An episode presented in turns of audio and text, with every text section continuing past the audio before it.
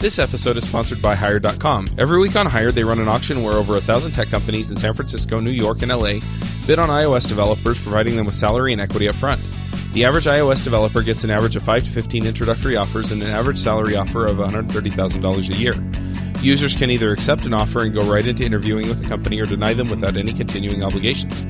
It's totally free for users, and when you're hired, they also give you a $2,000 signing bonus as a thank you for using them. But if you use the iPhreaks link, you'll get a $4,000 bonus instead. Finally, if you're not looking for a job but know someone who is, you can refer them to Hired and get a $1,337 bonus if they accept a job. Go sign up at hired.com slash iPhreaks. Hey, iPhreaks listeners. This week we had a little bit of trouble getting everyone together during the holiday. So I'm going to give you kind of a bonus feature. This is the talk that was given during Rails Remote Conf 2015. It's a talk that I think is something that all developers really need to think about. It is entitled Program Like You Give a Damn. It's by Ara T. Howard, and he talks about the power that we have as programmers to influence the world around us. I hope you enjoy it and check it out and uh, have a terrific holiday. Also, as a side note, we are putting on iOS Remote Conf in April, so if you are looking for an online conference experience where we have great people, such as the guests that we've had on this podcast in the past and our current panel of experts, you can actually get that by going to iosremoteconf.com or allremoteconfs.com if you want to get a group of tickets. And uh, we look forward to seeing you there. The call for proposals is also open, so feel free to jump in and check that out as well. Thanks. All right. Uh, we are live with our first talk of Rails Remote Conf. Anyway, we're going to have Ara T. Howard uh, speak to us. Uh, Ara is an earliest adopter, minimalist architect, and prolific problem solver. His background includes designing large-scale 24 by or 24/7 satellite processing systems, studying greenhouse gas emissions, analyzing property and population growth from space, building lean technologies, stressing startups, and contributing countless solutions to budding developers. Uh, Ara was recently recognized as a Ruby hero during the 2014 Rails Conf ceremony and enjoys giving back to the coding culture that formed him whenever possible. His work and opinions can be mined on the intertubes by googling ara.t.howard, but might be better discussed in person on an exertion high above the Rocky Mountain tree, tree line, where he, his wife Jennifer, children Axel and Nova, and border collie Zipper and Olive do their finest work.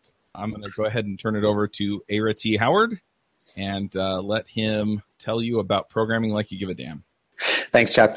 Um, that little snippet about me, I'm going to continue this in this talk, but I'm going to just start out by saying this is a this is not a technical talk. It's a talk that I've been giving all over the world. Um, I've given this talk in France. I've given this talk in the Ukraine. I've given this talk in California and in Colorado, and it's it's part of my current company's mission to expound these ideas um, and talk about these ideas with other engineers.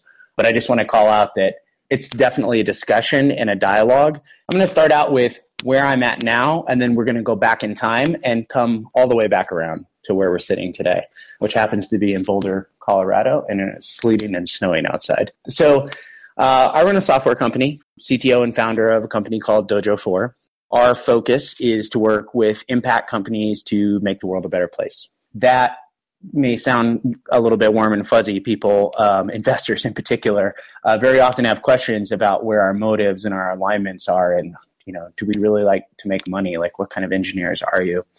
And I just want to say that when we say impact and we're trying to affect the world in a better way, we've co opted, we've done a lot of work with the Unreasonable Group, and we've co opted this definition that they've created that I, I particularly like. And I hope it's something that y'all will take away from this talk. So when, when we say having impact, of course, everything has impact positive impact, negative impact. But when we say impact, we mean that we're trying to create a world where no one is limited through circumstance. What does that mean? It doesn't necessarily mean we're trying to save the whales or solve global warming. It doesn't necessarily mean that. It might. What that means is we want to create a world where, say, people on every continent and every place have access to water, education, ability to communicate.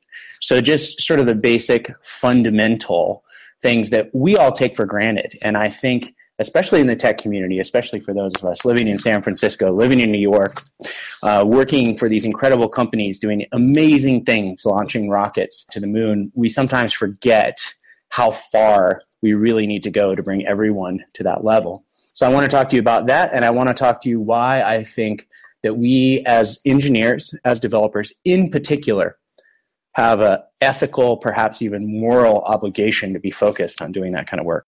Like I said, Dojo 4, uh, we're uh, a semi-open workspace slash agency in the heart of Boulder, Colorado, and what's known as affectionately Startup Alley. We have been working since before the word startup was on the scene we probably work with over 30 of the startups in Boulder, and we've you know watched that watched that scene grow from um, its infancy to what is now has been a complete economic overhaul of our city. Google is around the corner, Oracle is around the corner, Twitter is around the corner. It's been a super exciting, super exciting thing to be part of. Uh, but we are trying to push on the startup community locally and at large to do a little better. So Chuck read this uh, little bio, and the only reason I'm bringing it up is not because I want to look at like two pictures of myself. In fact, let's just look at the flowers here because they're better in my deck. But what I wanted to start out now by talking about is my history and how I got to being where I'm at now. So I uh, was professional bike racer and ski racer for a long time until I shattered my body into a million pieces, and I'm full of metal now, bionic band. Um, and I went back to school. I actually was in a body cast for three weeks laying there thinking, man, what can I do if I can't use my body? I had never touched a computer before at all, avoided them like the plague. Didn't even have an email account. I was laying there in that body cast and I was thinking, well, you know, my hands work. I could use my hands if I was in a wheelchair. And I was always really good at math and science. And so I went back to school. I went back to CU into a master's program, double double major in CS and uh, EE. So that happened at an incredibly pivotal moment. It was before the first tech bubble and bust. And so I went to school at a time when people were leaving school. You know, this was the first startup craze. They were leaving school, dropping out of school to get these six figure jobs with companies I had never heard of. I had no idea what they were doing at the time, I was a research intern at Forecast Systems Laboratory. So I worked in uh, large scale weather modeling, and I was working to port those systems from Cray supercomputers to what we would now call a cluster of commodity machines onto what was the biggest super, supercomputer in the world at the time, JET. So that was uh, really the first use case of it.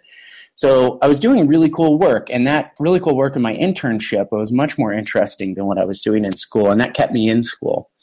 I was lucky because the bottom fell out in when was that? 2000, I forget now, eight, anyways. And suddenly there were no jobs. So I ended up uh, becoming research faculty for the University of Colorado at Boulder.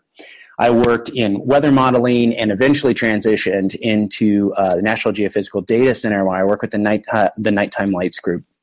And the nighttime lights group, if you've ever seen a world uh, picture of the world at night from space. You look down there, my name will be on it. It's a very small group, it's only three engineers. So we work with that, uh, and I'll talk more about that product later. But it was uh, it was very satisfying in that we were able to do work that impacted people in a positive way. And I was coming out of school. Rewind just a little bit. When I had gone to school, this was right at sort of the apex. Nobody was on a Mac then. We were all Linux hackers, and we were all using GNU tools. We all read those manifestos. And so I was in school at a time where there was a subversive, revolutionary zeitgeist around being a developer. There was actually a belief that, wow, this thing is digitally reproducible. It's the first thing like that really ever, something of high dollar value that has no cost to reproduce. So why don't we codify and create a culture where instead of everybody competing to make the same thing, we can share it and lift all boats. That really came out of Stallman's manifestos, and it infected me through the period in, in which I went to school and through the work that I was doing in my internship there. Having said that, if the bottom wouldn't have fallen out, I probably would have taken a job in industry like everyone else and not continued to do that work. But as it turned out, I did. And that brings us to RubyConf 2006. I was a very early adopter in Ruby. I was using Ruby at 1.4, was able to do some really cool projects in the scientific community with it that I won't go into here. But I went to RubyConf 2006, I believe that was the second RubyConf. And I remember I was still on a Linux machine at that time, so I couldn't get on the Wi Fi at the bloody conference. And I remember one guy had the first Mac laptop Austin Ziegler. He's still in the Ruby community. Some of you may know him. He's a little bit of a kook, but he had been a Windows guy before, and there was this shiny laptop.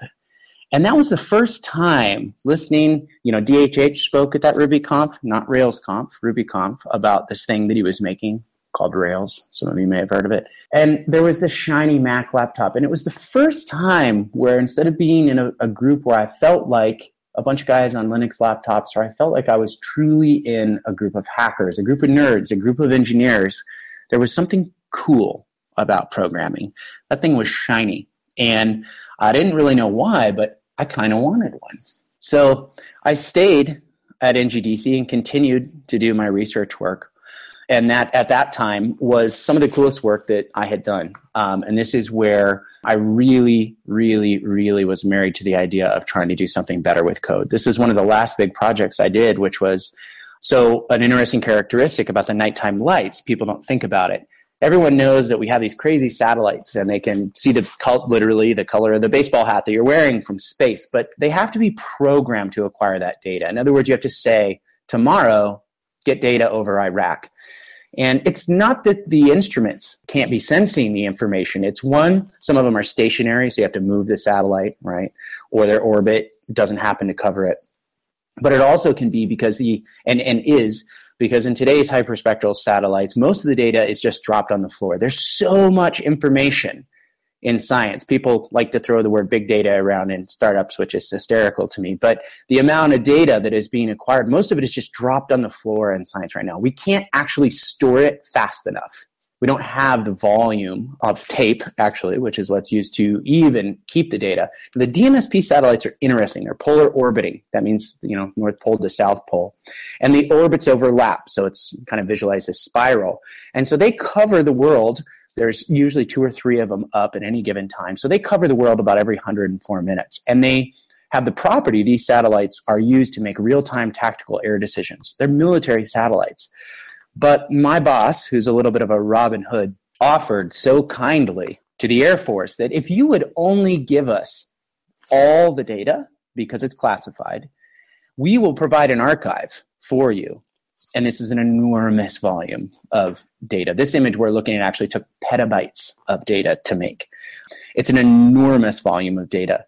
The reason he said that is even though this data measures cloud tops and it's used to make real time tactical military decisions, it was maybe not intended uh, for anything other than nefarious purposes. It has the cool property that you can see lights on the dark side. That's data the Air Force doesn't care about. So why does that matter? That matters because this is the only globally acquired, right? It's always acquired over the globe, not at every instant, but every day, every 104 minutes, every spot gets covered that measures man. No other satellite data set, actually a new bird was just launched, has this property. And so what's cool about that is light is the only proxy in remotely sensed data where you can say that is almost certainly people. That's only certainly mankind. So in situations like this, which is Hurricane Katrina, natural disasters, it's really the only way to measure what's going on because a natural disaster is a black hole. No information gets out. There's no electricity, right? And so this image was one that we were preparing for the White House.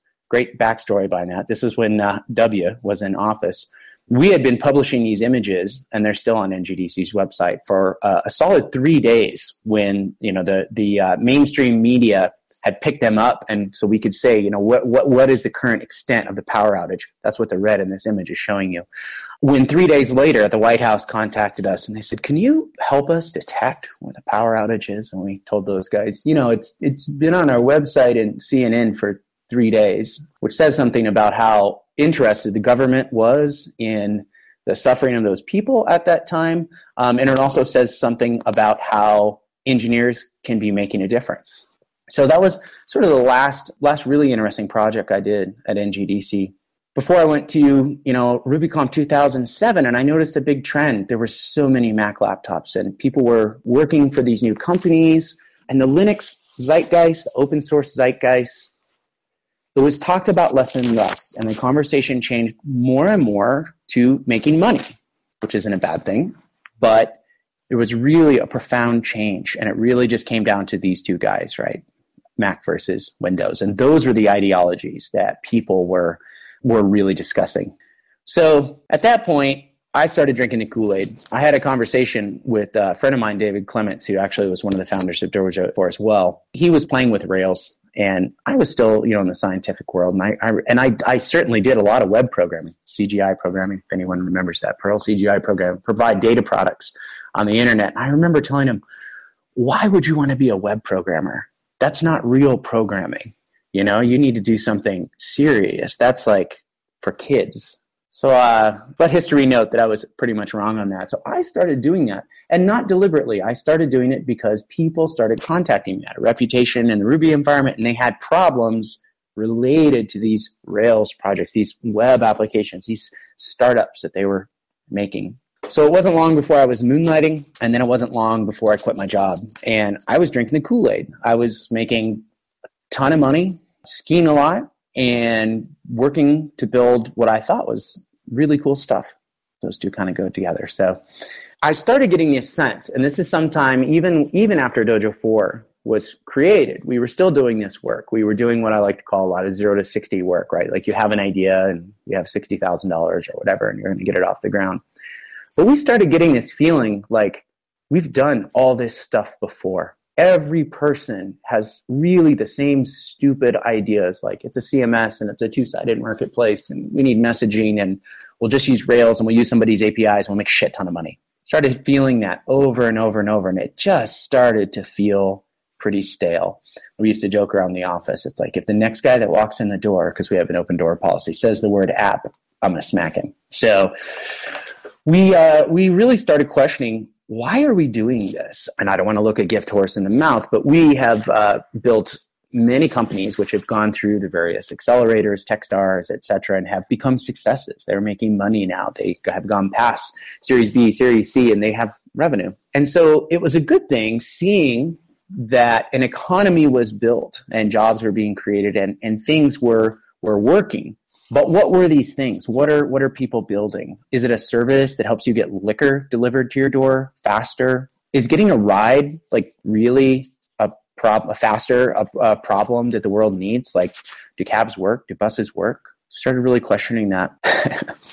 so all of you remember Snowden and the NSA scandals, and I think that uh, a little backstory that I didn't hear talked about, and I think this is because programmers again have forgotten this. Is very very fascinating. Is there was a guy Okay, let's put a poll. How many, and, and then can we get the results? Let's see. How many people know who this is? That's the poll. Yes, no. I know who this is. Okay, so when I did this, uh, when I did, gave this in a room of young engineers, graduate students at CU, 500 people in the room, about uh, maybe 10 hands went up. And I thought, whoa, that's a big problem. The reason it's a big problem is rewinding now to this Linux zeitgeist and ideas behind open source and what that really means, free software, and what engineers can do and how they can change the world. It turns out that giving control of things like cryptographic methods, say having the R, uh, you know the RSA Foundation help you with uh, OpenSSL, it may have been a bad idea. It turns out that software is very important for maintaining control by government. It's it's it's important for facilitating business, and we're the only ones that make it. We gave that control away. People have forgotten that, and we know now that everything this guy said was right. He may have been a little crazy. He may not have been the best steward of this idea to popularize it. But this is Richard Stallman, by the way, who wrote all the, the free software. He started the Free Software Foundation and wrote many of the manifestos that actually hold the internet together still.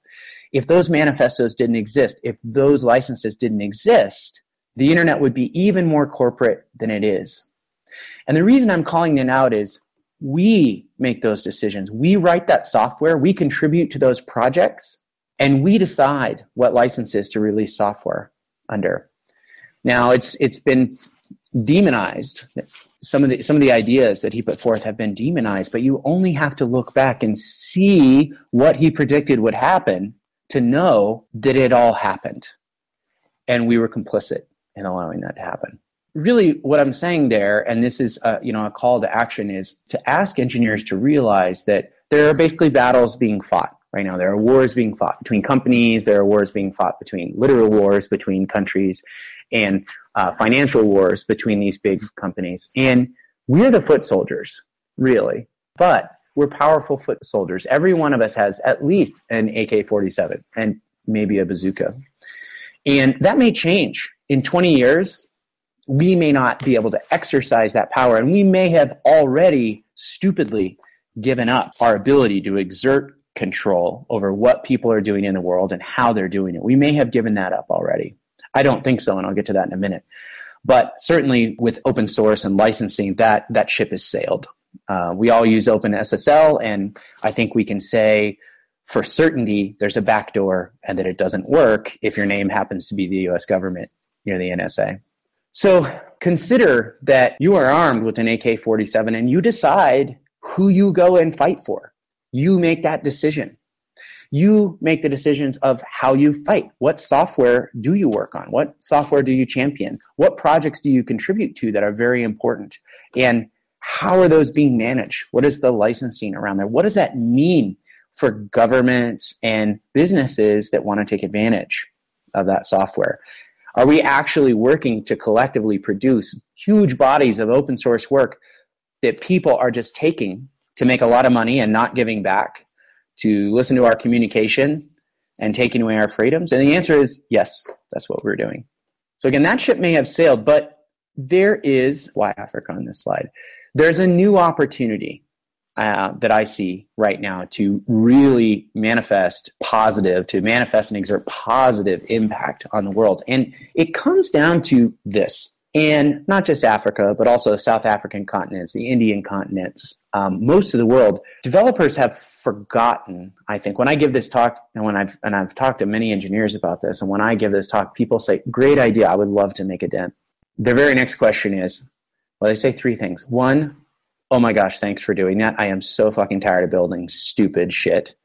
Two, I would love to make a dent. And three, how can I do that? Where does that exist? And I can tell you right now, it's not in the Bay Area. It may not even be in, in Boulder. But this this is important, right? The internet access through even a few years ago in Africa, most people were in feature phones. So although they had internet access, you know, remember those little LCD drop down menus and how you made apps on those, they really didn't have a massive impact. But now, now, as in just in the last few years, you have this situation where mobile phone ownership we should take another poll here. What's the per the per capita U.S. mobile phone ownership is around one, about about one per person, a little less actually. Not everyone has one. On the African continent, it's 2.5 per capita. Say that out loud. It's 2.5 more than two. Right? Like most people, many people have multiple phones. Some people have five phones. Why is this? It's that is how technology and access to the internet is manifesting there, and it's because no fast internet, no landlines, right? Like no no cables that are being run. So everything's run through cellular. It's because the total cost of ownership for this small device, access to the internet, is much less than say for those shiny Mac laptops. And so what's happening is you suddenly have some raw ingredients to make a huge difference as an engineer. You have people large bodies of people with very real problems, right? You have you have problems like um, I mentored at an event last year called the Girl Effect Accelerator, where we uh, not we but the Nike Foundation and Unreasonable chose ten companies based on their impact on adolescent women, and we were working on, with these companies, you know, everything from political to marketing issues, but also technical issues. And the breadth of companies, I don't think you would, you, anybody would guess at what these companies were. They were companies like Paga, Africa. They're a financial transaction company, right? So think PayPal, right? They're the largest money transfer company in Nigeria. The hell does that have to do, do with adolescent women, you know, right? Like, we don't get it. So in Nigeria and most of Africa, very few people have access to banking, less than 10%. So, like, they don't have a bank account. So just doing that basic, remember this, this definition I said of the word impact, where no one is limited through circumstance. Say you want to send some money to your daughter who's in university and she's 600 kilometers away. How are you going to do that? You're going to send a bag of cash with your kid, maybe your, your younger daughter, and she's going to ride the bus and she's going to take that money there. Now, it turns out that's a dangerous job. And that is not a good way to move money around. But that is how money is being moved around. And so you can have a huge impact through technology, right? Mobile money transfer. Now people can safely move money around and not get robbed. It's a huge impact. Another example, let's just say you run a company called Soko. And Soko, they have they they're they're holding their whole company together through mobile phone apps like so many other companies. And you build a two-sided marketplace where you go to these artisans that live in these villages, their grandmothers, their mothers, and their daughters who have time on their hands, but the way that culture works there and economy works, you probably don't have a job where you make money. You're in the home, but you have a few hours and you have these amazing skills. You can make these beautiful things.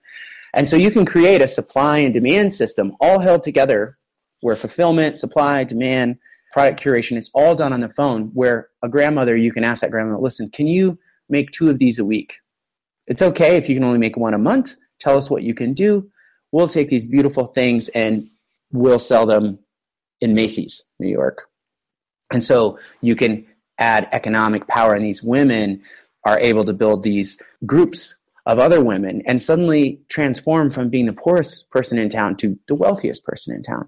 So you have these ingredients in growing markets where just now, like just within the last 18 months, suddenly everybody can use an app. They can use the internet to solve a real problem. And this is a real nut that engineers need to think about how to crack is that everybody and entrepreneurs everybody is trying to build the next big thing. They're trying to build the next cool thing. We're going to build it and then we're going to figure out how to sell it how to market it who to sell it to who's the customer. We'll figure that out later after we make it. Well in engineering school which many of you may have gone to a lot of us have learned have, have learned that the first thing you need to create a good solution is to understand the problem and to understand the problem you have to have a real problem you can't manufacture a problem and then have a great solution to that problem. And this is what startups do now. We invent a problem, we create solutions to them, and then we figure out how to sell them, how to get an exit on this manufactured reality. And that would be okay if this is the year 3000, all of our problems have solved, there are no wars, people have access to education and food and water and democracy, but that's not the case now. There are plenty of good problems. We don't have to manufacture problems to solve. And another way to think about this, if for the entrepreneurs who are listening, is this is just good business. My definition of impact is my own personal definition. Is not it, the one that I normally say on our website. It's not the one that the Unreasonable Institute uses, which is to create a world where no one is limited through circumstance. My definition is you have a real fucking problem and I solve it and we exchange that at a fair price. It's otherwise known as good business. So think about the problems that we're solving. Are they real problems? Where are we exerting our expertise, which, as you all know, the demand is only going up and up and up for, for a variety of reasons, which are deep and outside the scope of this talk. But this supply and demand issue, and therefore the power that we're able to exert, the decisions that we're able to make that impact other people, is not going away. It's not lessening, it's increasing, at least over the next 10 to 20 years. So, wrapping up where we are at today, we've become a B corporation. And for those of you that don't know what that is, it's similar to, say, getting organic certification or fair trade certification. It doesn't yet have financial implications. It doesn't mean we're a nonprofit. It doesn't mean we don't make money, but it means we've taken a big commitment. And that's a big commitment. We had to change a lot of things in the company. Um, it was a nine month process to get to. It's a 57 page application to simply say, we're aligning with people who want to do business, they want to make money. It's great to feed your kids.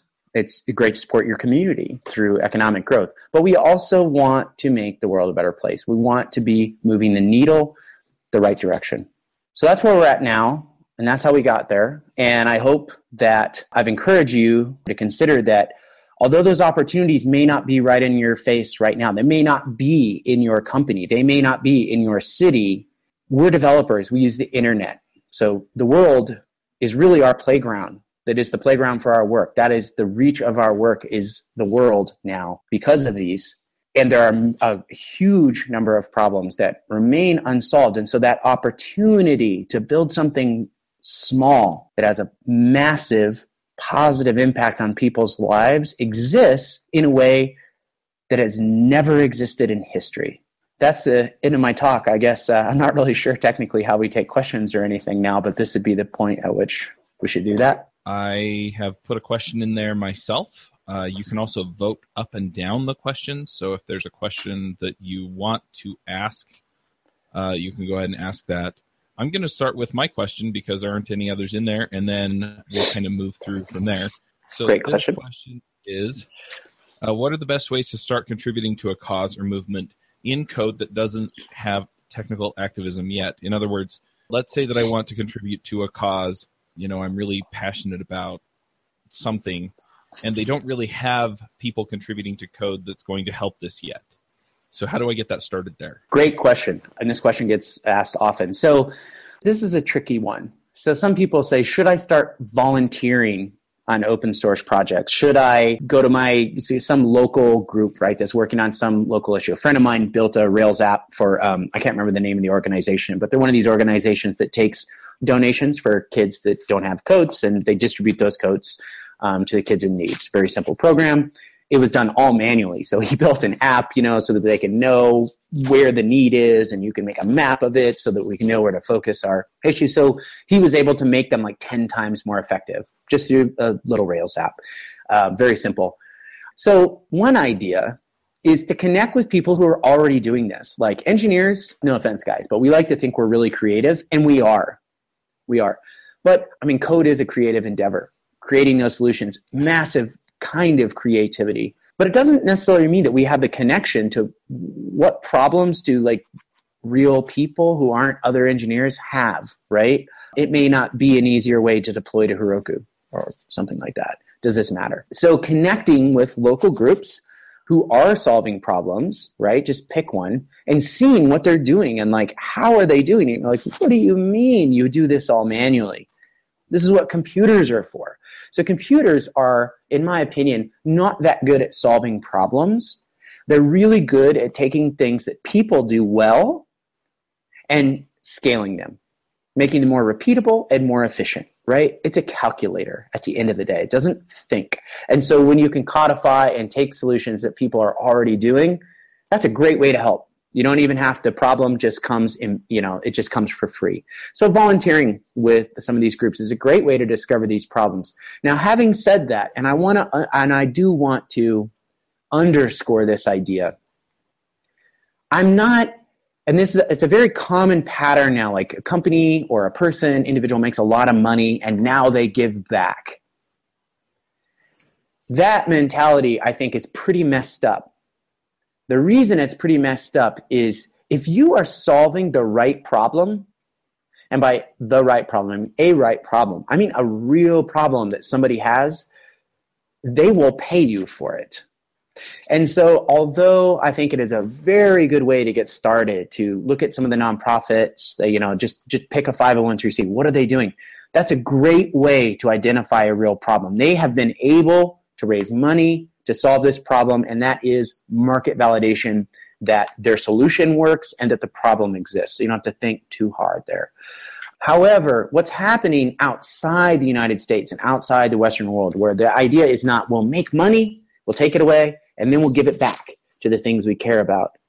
The new thing, and people are calling this, by the way, the leapfrog effect, right? It's the leapfrog effect. What's happening, say, in Africa with education is, you know what? having state mandated education, right? No child left behind, what's happening in the United States, and why Obama is freaking out over what's happening with the amount of time spent preparing for tests and our education system. Like, we can just say that doesn't work. But changing that here is really challenging.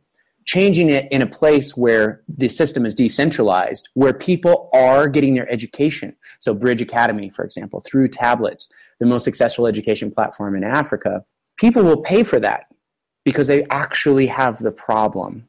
So I just want to encourage people to consider that helping people and making a lot of money are by no means mutually exclusive. And in fact, market validation and somebody willing to pay for something is a great way to know that it's a real problem, that it has real value, and that you're on the right path. Um, sure. So that we should be talking to other people who are out there solving these problems that we care about. How can we phrase those questions so that we can get the information we need to know how to augment that effort? Maybe this isn't the best answer, but I, I mean, I think I wonder how many developers, when they're working, they're say going to a job interview or working on a project, think about the mission of that organization. What are they trying to do? So, uh, and I'll give you an example of why that matters. One of our clients is Off Grid Electric. And Off Grid Electric, very cool company. They just raised a ton of money. They have a variety of backers and they are experiencing exponentially explosive growth. Every city they go to tips towards everyone using their technology in Africa. And then they go to the next city and it tips and everyone's using it. And what they do is they have these uh, hardware units.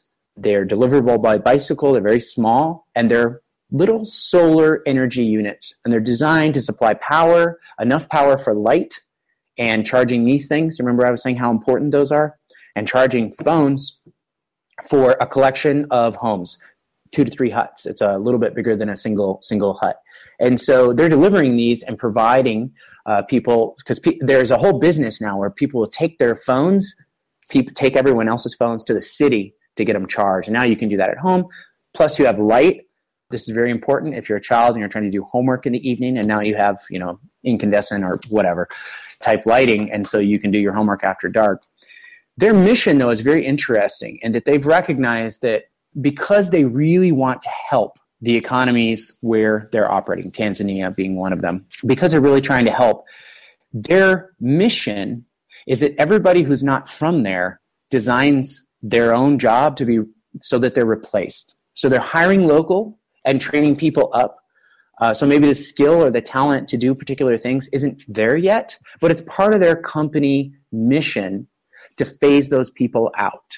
Your job is to figure out how to make that institutionalized knowledge, how to transfer it into those cultures, into those people so that you can leave and it's self sustaining. So that's a very different, very different mission than extracting money from advertisements on a massive social network. It's a very different mission statement. So I think, so mission matters. And I tell people, like, if I ask you, let's see, who's listening right here? Mike. Uh, if I say, Mike, do you want to come over to my house and shovel shit tomorrow? Sewage. You want to shovel some raw sewage out of my basement? The answer is unequivocally no. And then I'm going to ask you, well, listen, I'll pay you $15 an hour. You're like, dude, I'm a developer. I'm not going to come shovel shit for $15 an hour. I'm like, how about $50 an hour? Still not going to come shovel shit out of my basement. But if I tell you, and this is a true story, uh, Boulder was hit by massive flooding two years ago. If I say, listen, our house is dry, our neighbor's house is flooded with raw sewage four feet deep in the basement. Everything they own, all their kids' rooms are down there. Their house is ruined. All their belongings are ruined, and they're you know living uh, at a friend's house. Uh, we're gonna have beer and pizza, and we're gonna have a work party, and we're gonna have thirty people, and we're gonna haul sewage out in buckets in water up to our chest. You know, will you come over? The answer is, dude, I'll be there. So the mission matters, and people engineers in particular are very I mean, they're introverts. Uh, the the kind of work I think requires very much focusing on what's in front of you and, and not thinking about the big picture, right? I mean, otherwise you just don't get anything done. Shut your email off, write some code. But while you're writing it and what people are doing with it, it does matter, and that that's very actually enlightening. In other words, who cares if this tool sucks? Who cares what this fucking deployment technology is? If it's doing something really good, eh, maybe I'll just deal with it, shovel some shit, get it done. You know, um, yeah, engineers are people too. I'd like to help them out by making their life easier, but let's keep our eye on the big picture and what we're doing with the work. So the mission matters. I feel like so many activism projects are looking for help for little or no money. This makes it hard to give much time. Is there a way to find groups that can keep food on my table but also be helping? Yeah, I mean, great question. I mean, this is by far the biggest barrier, I think. And this is something that, so this is why I'm giving this talk, actually. This is, I mean, th- so we recognize this is a problem. And I think the first step is to realize that you may have to look what work, right? Work is a great way to make money. you spend a lot of time doing it. So it's great if it has positive impact. And I mean, I joke a little bit. I mean, I'm not I'm not this angry or subversive or anything, but I, I like to say that what we're trying to do at Dojo 4 now, and we're doing a very small way in our own company, what we're talking to people about is I would like to say something like, if you get into Techstars with a company that delivers alcohol to people's doors faster, Drizly, right? And you raise money to do that, I would like to create a world where no one will work for those companies. So part of it, I think, is recognizing that there is a sickness like in the startup world who are a lot of our employers. There is a sickness in the corporate world. So that is that at first you're like, oh man, so that means I have to volunteer time. It doesn't necessarily mean that, but it may mean looking outside your own country or your own town. And it's not to say there aren't a million problems in the United States either, but it means looking for new companies. It may mean even approaching some people and being willing to take a leadership opportunity where it's like, um, I see the work that you're doing. It's crazy that you do all this by hand. Let's put a megaphone on your message by bringing this to the internet, bringing this to the Android platform, bringing it. I mean, who knows, right? Um, that's the power of the internet. Um, so creating creating your own role, right? Defining that, having the willingness to say that, and then really just like looking looking around the internet. And so there are companies, Zoona in South Africa, Paga in Nigeria, you know, off grid in Tanzania. There's a whole list, and if you start, say, uh, Unreasonable is a really great, really great resource. Uh, their unreasonable.is is a good it's a content site and the content is aimed at entrepreneurs that are working in the impact space right so it's not going to help you directly but it will give you that's a great resource to try to discover some of those companies and so that's part of the reason i'm giving this talk is to say the work is there it's technical it's interesting. They pay the same. I mean, developers cost pretty much the same. I mean, they get paid pretty much the same amount of money no matter what country they're in, more or less. It's not an order of magnitude different. And that those companies are there, so to start looking for them start at unreasonable and go from there. That's a that's a great resource. Or just Google, you know, social impact. Um, there's social impact. Mindfulinvestors.com is a huge venture fund that has been impact uh, investing in the impact space for 20 years out of the Bay Area. Their portfolio probably has 30 companies. Some of them are incredible technology, like an EK uh, EKG. No, that's your heart. Whatever measures your brain waves, real time brainwave measurement that cooperates with this with an app to actually tell you when you're like meditating correctly. Like it actually measures your brain waves in real time. Super cool technology. There's an SDK. You can put it on and like type code and like see what's happening in your head. What? Crazy, you know? Um, so the cool stuff is there. And I think raising awareness around it is the next challenge. And that's the answer to that question. I don't see any other or questions coming in. Uh, we got cool. about 10 minutes till the next talk. Is there anything else that you want to bring up before we wrap this up? No, not really. Um, I, I just, I, I really want people to start thinking about, I mean, open source is important, right? I mean, this thing that happened with the NSA and, you know, crypto libs, I mean, that's crazy. And we let that happen. And so now I'm a person, as some of you may know, I have a couple hundred gems and I am not fantastic about maintaining the licenses. I always say the same as Ruby's. And the reason I say the same as Ruby's is because I think Matz has put a, a lot of thought into it. But, you know, I've, I've started to reconsider that. Like, ah, you know, people say GNU licensing is, it's like a disease. And you're like, well, you know, it is, but the intention there, the intention to say that things should be open and transparent and you shouldn't be able to just take them and do whatever you want with them without giving back, that intention, that was good that was a really good intention. So we need to think about that. Like, how is our code shared? Who are we sharing it with? Um, for what purposes are they using that code? I've never seen a license that says anything like that. Like, you can use this for free as long as you're doing one of these kinds of things with it. I mean, people talk about that in the sense of like making money or not, but not in terms of what's the intention behind what you're doing. Are you, you know, working, you know, are you a for profit company, but you're working to, um, reduce greenhouse emissions. Okay, great. You know, you can use the code. That's fine. Maybe you're not a nonprofit. It has nothing to do with making money per se. Um, so I think thinking about that is something that we need another revolution there. We need somebody like Stallman to have modern ideas, I think, um, about how we share our code. GitHub is amazing. But if you think about how much value and power exists out there that we are just giving away with zero concern around what's done with it, that's a big problem. So I think thinking about like our code, that's really a, a, a very good starting point. And then, you know, thinking about the companies that we work for, and it doesn't even necessarily mean working for another company. It means that, and I like to take this poll, I'm like, how many people think the world economy would not collapse if every programmer in the world stopped going to work? And it's like, it would collapse in 24 hours, right? I mean, the world is held together. The stock market's held together with programmers right now. And what do we do with that power? Nothing. You know, we do nothing. So realizing that even in a small organization, like if there's 10 engineers and you guys have five business people and you're not really into what they're doing, doesn't mean you mutiny. It doesn't mean that you should all go work for another company, but it may mean having a conversation with them like, okay, how can we keep doing what we're doing? We need to make money, but how can we do something good with the business, right? Like not just with our code, you know, with the, with our product, with what we're doing. So because they need you. and programmers should not forget that. They need all of you desperately, and you're very hard to replace. All right, very cool. Thank you, Ara.